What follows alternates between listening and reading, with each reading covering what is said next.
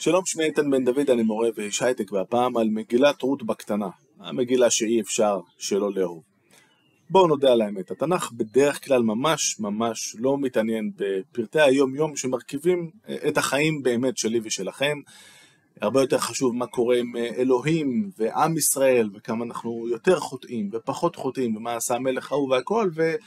דרמות קטנות של משפחה, אה, איך מתמודדים עם, אה, עם, עם קשיים, עם מוות, עם קשיים כלכליים, עם אה, זה שאין כל כך מה לאכול, בדרך כלל פחות תופס את מרכז הבמה, וזה מאוד תופס את מרכז הבמה כאן, ולכן זאת אחת הסיבות המרכזיות לכך שאני כל כך אוהב את המגילה הזאת. לא צריך להיכנס פה יותר מדי לסקירה של העלילה, הכל נורא קצר, ובנוי אגב בצורה מאוד יפה, יש ארבעה פרקים, כל אחד עם שלוש תמונות מבחינת ה... הסידור אה, של העלילה זה, זה קומפקטי, זה מסודר אה, ומאוד אה, קל לעקוב. אני רוצה להתעכב רגע על, על הרגעים שבהם החיים עצמם תופסים את מרכז הבמה. זה מה לעשות כשהבנים מתים של נעמי, איפה היא והכלות שלה, מה מערכת היחסים ביניהן. זה כשבועז נכנס לתמונה אגב, הפסקה רגע לענייני הדרמה, אה, כשבועז נכנס לתמונה, אז הוא אה, מיד אומרים, ויאמר, הוא, הוא בא לקוצרים, ואומר, אומר, ויאמר לקוצרים, אדוני עמכם. בבתי הכנסת השווים באמת, איפה שהמטרה היא עכשיו בתפילה, בואו נגמור את זה ונמשיך הלאה לדברים החשובים. אחת האמירות שככה זורקים לחזן בקטע של אחי, תן יותר גז, ויאמר לקוצרים, אדוני עמכם, מי שמקצר, אלוהים איתו, יאללה, רוץ.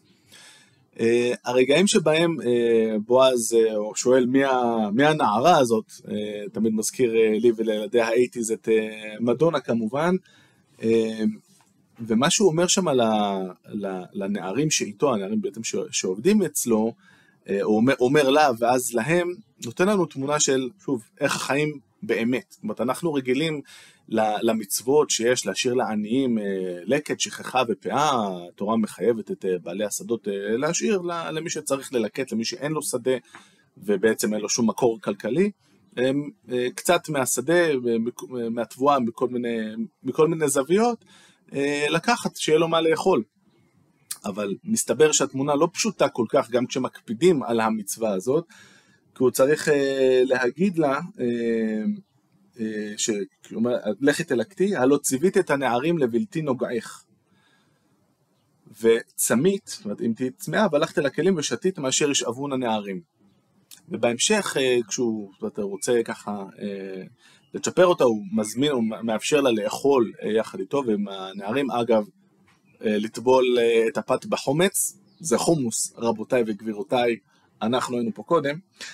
אה, אז הוא אומר, אה, הוא אומר אה, לנערים שלו, ויצב בועז את נעריו לאמור, גם בין העומרים תלקט ולא תחלימוה. זאת אומרת, גם אם היא לא, גם אם היא לוקחת לא מאיפה שלגמרי מותר לה. וגם שול תשולו לה מן הצוותים ועזבתם ולקטה ולא תגערו בה. זאת אומרת, אל תגערו בה, אל... ו, ו, ואנחנו מבינים מתוך מה שהוא אומר להם, מה בעצם היה גורלם של שאר העניים והעניות שהיו צריכים אה, לאסוף את, ה, את התבואה, זה לא היה כל כך בקלות. והרגע הזה שהמגילה ככה נותנת לנו איזה, איזה פתח הצצה על איך התנהלו פה החיים אה, לפני כך וכך אה, אה, שנים, בהחלט מעורר מחשבה. זה, זה רגע מאוד נדיר במקרא ולכן הוא מאוד יקר בעיניי. הרגעים שבהם מי שמוביל פה את העלילה זה א', מאוד ברור שזה, שזה אנשים, שאלו אנשים, אבל יש את, ה, את הרגע שנעמי מתדרכת את אה, רות, ורות אה, מוציאה לפועל אה, בצורה מושלמת, לא דבר של מה בכך, איך היא מעלה רמה את מערכת היחסים בינה לבין בועז, כי המטרה היא בסוף לחתן אותה כמובן, ויש שם הוראות נורא מדויקות של תתרחצי, שימי עלייך איזה משהו שנעים לארח, שימי משהו שיראה טוב, תגיעי אליו, הוא ישן בגורן, ואל ת, תתנפלי עליו. אנחנו צריכים, אנחנו צריכות פה, א', להפגין קצת אלגנטיות נשית, וגם לתת לגבר, להרגיש שהוא טיפה זה שיוזם. אה, ההדרכה היא מאוד מדויקת, להגיע אליו לאיפה שהוא ישן, לא, לא להגיד שום דבר, ולא, וגם לא לגעת בו, רק להסיר את ה, אה, בעצם את השמיכה שלו, אה, ולשכב למרגלותיו ולחכות. לילה, אמנם, כאילו, תקופת הקציר פחות או יותר כמו עכשיו, קצת קריר בלילות, בועז מתעורר, והשאר, אה, ואת השאר כבר אה, לא צריך אה, לספר, כמובן שחז"ל מאוד מקפידים להדגיש שלא קרה שם שום דבר כמו שאתם חושבים, אבל זה פחות חשוב. זאת אומרת, יש פה הרבה אלגנטיות נשית, ושוב, ככה כנראה זה עובד, עובד לפעמים בחיים.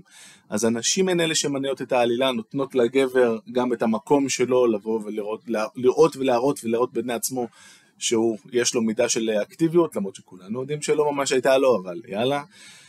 והרגעים האלה של החיים עצמם, וה, והנשים הן, הן אלה שמעלות, שמקדמות את העלילה, ואולי הכי חשוב, יש פה הרבה רגעים של חסד ושל אהבה. אמנם המילה אהבה, התנ"ך מאוד מתקמצן עליה, ולא לא נוכל כנראה למצוא אותה כאן, את המילה חסד מוצאים כמה פעמים. אני נותן לכם שיעורי בית להסתכל ולבדוק את ההקשרים השונים שהמילה חסד מופיעה.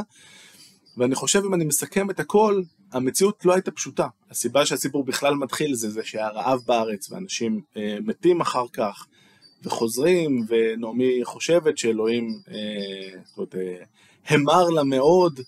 לא נעים, זה לא חיים קלים מה שהיה שם. אה, עוד רק נקודה אחת אחרונה, כש, אה, כש, אה, כשרות אוכלת, יורדת איתם על החומוס, היא אוכלת ושבעה ומותירה, ואת השאריות של ארוחת הצהריים הזאת שלה היא מביאה בסוף, אה, בסוף היום אה, אה, לנעמי, וזה גם שוב נותן לנו איזה, איזה הבנה של עד כמה העוני שם היה חמור. זאת אומרת, אין לך מאיפה להביא כסף, מאיפה להביא אוכל, אין שום מערכת סעד ורווחה או מדינה או משהו כזה. והתשובה לכל הדברים האלה זה חסד, והתשובה לכל הדברים האלה זה אהבה.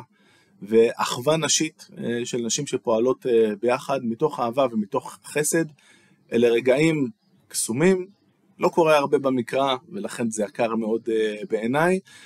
Uh, וכמובן שהגמול האולטימטיבי לכל החסד והאהבה הזאת uh, זה זה שמרות uh, ומבועז uh, מעט לאחר מכן מגיע דוד המלך, ללא ספק הדמות מספר אחת uh, אצלנו בהיסטוריה של העם. Uh, לפחות גמול ראוי, אז אפילו happy end קיבלנו בתוך הסיפור הזה. אני מאוד אוהב, אוהב את מגילת רות, שיהיה חג שמח.